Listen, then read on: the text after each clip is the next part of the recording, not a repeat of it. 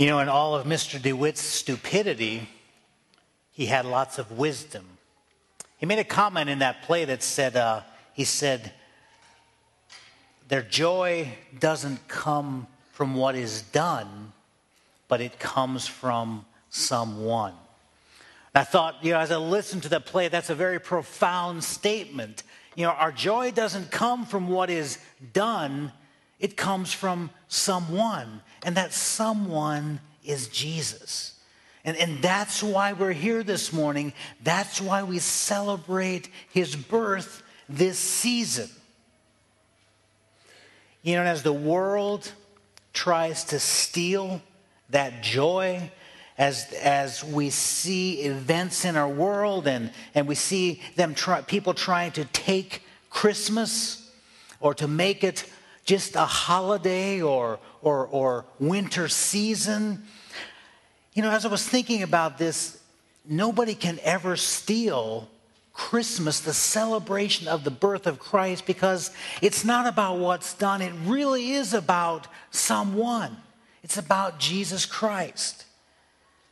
And we celebrate today his coming. We celebrate the reason for his coming. We celebrate the birth of his coming. And so, so don't, don't ever let what the world and how the world celebrates this season to steal your joy. Because as I was thinking about this, why should someone that, that doesn't believe in Jesus Christ as their, as their Lord and Savior have a reason to celebrate his coming? And so celebrate with me. And you know, I want to celebrate the way that the shepherds celebrated on Christmas night, the night that Christ was born. If you would turn with me to the book of Luke, chapter 2. You know, we have, we have talked about uh, Joseph and, and his response to the announcement that the Messiah, a Savior, was coming.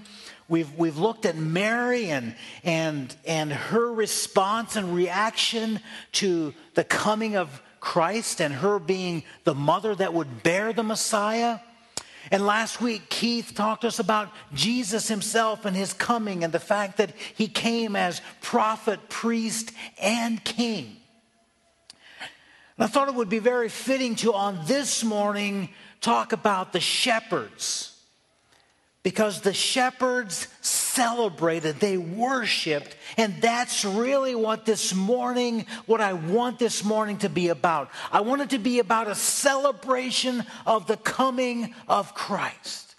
And I love the way that the shepherds celebrated the announcement of Christ's coming and their, their meeting of him. In Luke chapter 2, verse 8, it says, And there were shepherds living in the fields nearby, keeping watch over their flocks at night.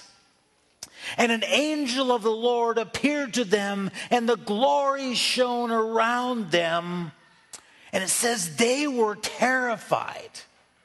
But the angel said to them, Do not be afraid. I bring you good news of great joy that will be for all people. And here's the good news today, in the town of David, a Savior has been born to you. He is Christ the Lord. The greatest news ever told a Savior has been born. And that's why we're here to celebrate. That's the good news. A Savior. The greatest news of all time. A Savior has come. The Messiah is here. And remember what the angel told Joseph. He said, Name him Jesus, because he will save his people from their sin. You see, we celebrate this morning because Jesus Christ, the Messiah, came to this earth to save us from our sin. That's what we need. That's what we're saved from. We're saved from our sin. We're saved from eternal separation from God Himself. And this was good news to the shepherds 2,000 years ago, this continues to be good news for us today that a Savior has been born. It's cause for us to celebrate. Then the angel goes on and he says to him, He says, This is going to be your sign. You will find this baby wrapped in clothes and lying in a manger. So the shepherd, the, the, the angel comes to them. He says, Don't be afraid. he says, tells them that a Savior has come, and this is where he's at. You're going to find him. He's wrapped in clothes and he's lying in a manger. And so they pack up and they head to Bethlehem. Because you see, they know that that's where the Messiah would be born. They know because of prophecy that, that this is where he would be. And the only clue that they needed was that, that the baby would be wrapped in swaddling clothes and lying in a manger. Now, in Bethlehem, there were probably lots of places where they could find a shed, find feed troughs. No, but they knew. See, I believe, and a couple years ago we talked about this, I believe the shepherds knew, I believe these were priestly shepherds that were caring for, for sheep that were prepared for sacrifice. And these sheep that were prepared for sacrifice, when they were born, they were born in a shepherd's tower. And these priestly lambs that, that were born, whenever they would be born, they would be wrapped very carefully in swaddling rags so that their skin would not be damaged, so that they would be prepared for sacrifice. Because remember, a lamb had to be without blemish. So I believe when the shepherds heard that, that the Messiah was born, that he was born in a manger and he was wrapped in swaddling clothes, they knew where to go. So they went and they found the Messiah exactly as, as the angel had told them. But the angel continues his message to them. Remember, one angel came and said, gave them the message, but then look at what happens here. And it says, Suddenly, a great company of heavenly hosts appeared with the angel that had given them the news, praising God and saying, Glory to God in the highest, and on earth, peace, goodwill toward men on whom his favor rests.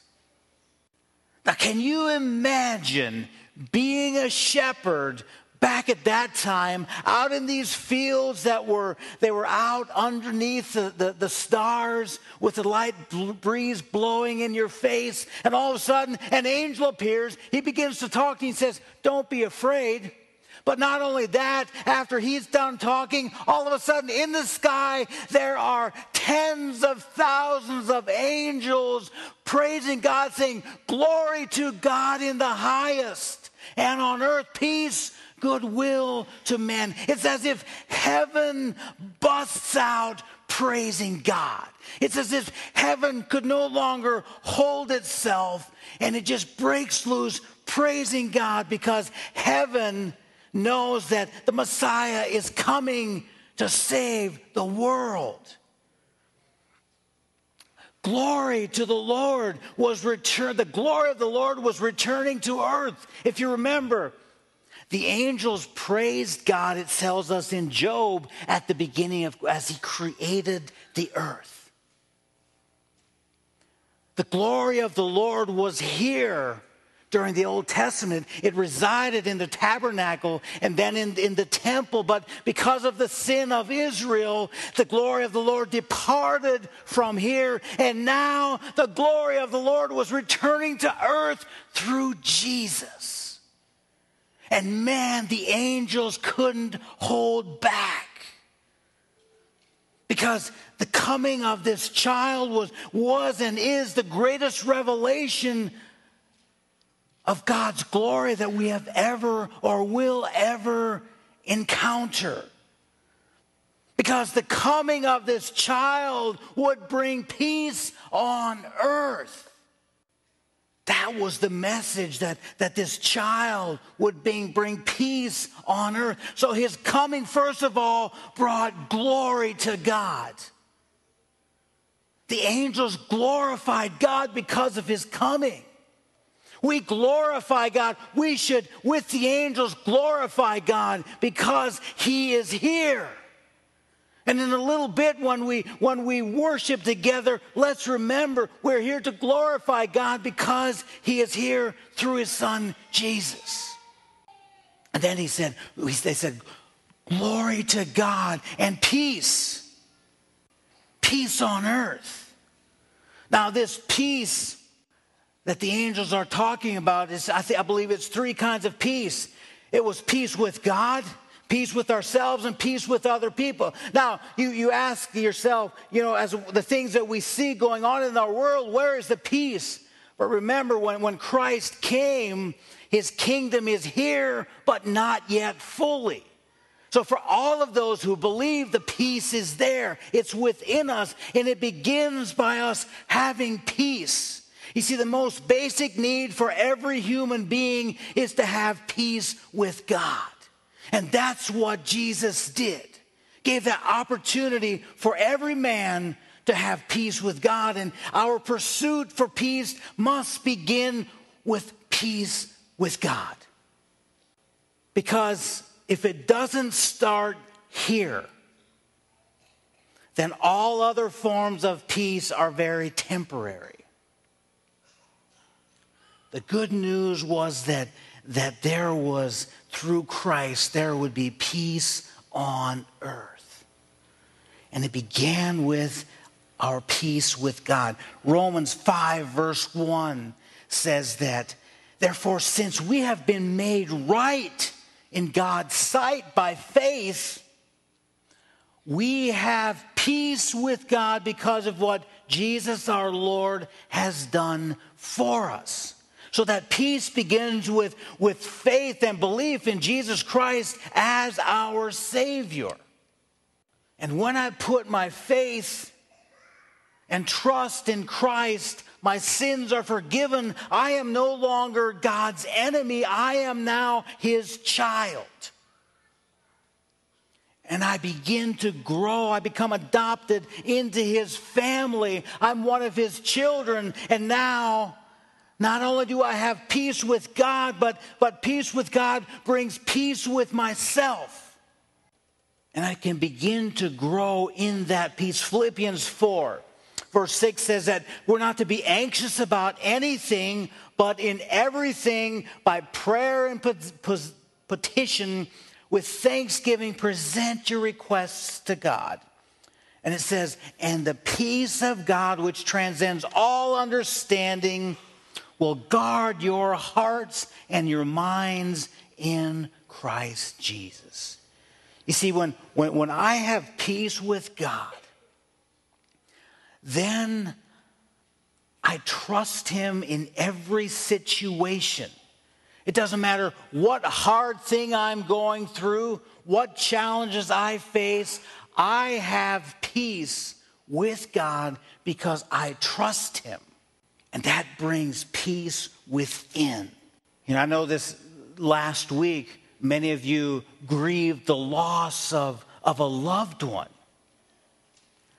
And yet, what, what brings you comfort and what brings you peace is the promises of God and knowing that Martha was at peace with God and herself, and she is now resting with Jesus. Because she had peace with God, because we have peace with God, it creates peace within ourselves. And as we have peace with God and ourselves, that creates peace with those around us. Romans chapter 12, it says that we're not to pay, repay anyone evil for evil. We're to be careful to do what is right in the eyes of everybody. And if it is possible, as far as it depends on you, live at peace with everyone. Now, aside from having a relationship with Jesus Christ and Him empowering us through the Holy Spirit, is the only way that we can live at peace with all people. And because Jesus came, He brought peace to this world for us. And, and that's why we celebrate. because we now have peace with God, which creates peace within ourselves and, and with the people around us. And the world is looking for peace. The world is hungry, starving for peace. You know, since last Friday, our country has really focused on, on Newtown, Connecticut. And we've sat and watched in disbelief and horror as, as the details of this, of, this, of this story unfolded. And we saw the death and devastation that happened. And we ask ourselves, why? How could this happen? Whose fault is it? Who's going to fix it? Who should fix it? And this tragedy at Sandy Hook Elementary has caused much conversation in our world and especially in our country. And as we look at that, and, and, and we, we, there's all this conversation about gun control and, and increased security and all of these things, and although they are important, they fall short of the, of the real problem. It's a problem of sin. It's a heart problem because when you don't have peace with God, you won't have peace with those around you. So until we fix the heart issue, our world will continue to, to experience tragedy. Have you experienced the peace that comes from knowing Jesus Christ? Have you experienced the peace that the angels spoke of when Christ came? Because that is the only peace that will fix our world. No amount of, of legislation will fix the problem that, that we see in our world today. Second Chronicles 7:14 says, If my people who are called by my name will humble themselves and pray and seek my face and turn from their wicked ways, then I will hear from heaven and forgive their sins and heal their land. That's what our world needs repentance, and understanding that only through Jesus can we experience peace and revival. And when Christ came into the world 2,000 years ago, the world was an evil place. You know, the good news of Jesus wasn't that he had sent, that God had sent a soldier or, or a judge or a reformer. The good news of Christ was that he came to die for our sins. The good news is that God sent a Savior to meet our greatest need peace with God. And when the shepherds had heard this incredible news, that experienced this incredible uh, revelation of, of the angels, and the angels went back into heaven everything disappeared and now it's, it's all quiet again.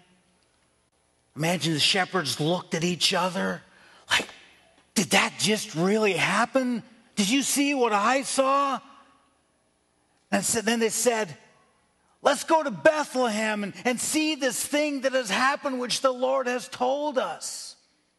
Remember, Israel had been waiting for this news for, for, for thousands of years. And now it had it was there. The Messiah was here.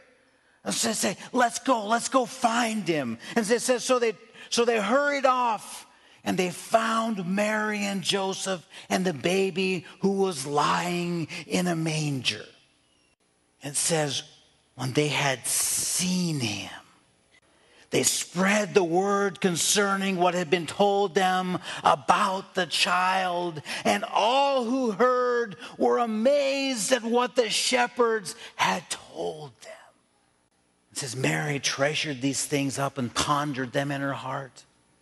But then it says, the shepherds returned, glorifying and praising God for all the things they had heard and seen, which was just as they had been told. You see, when the shepherds encountered the Messiah, they were changed. I believe when you look at this, when they encountered Jesus, they were changed. They became somebody different. It says that, that when they had heard about him, when they had seen it, when they left, it says they spread the word concerning about what they had seen, and everybody was amazed at what the shepherds said to them. And they returned glorifying God. I believe they couldn't stop praising God and, and glorifying Him for what they had seen.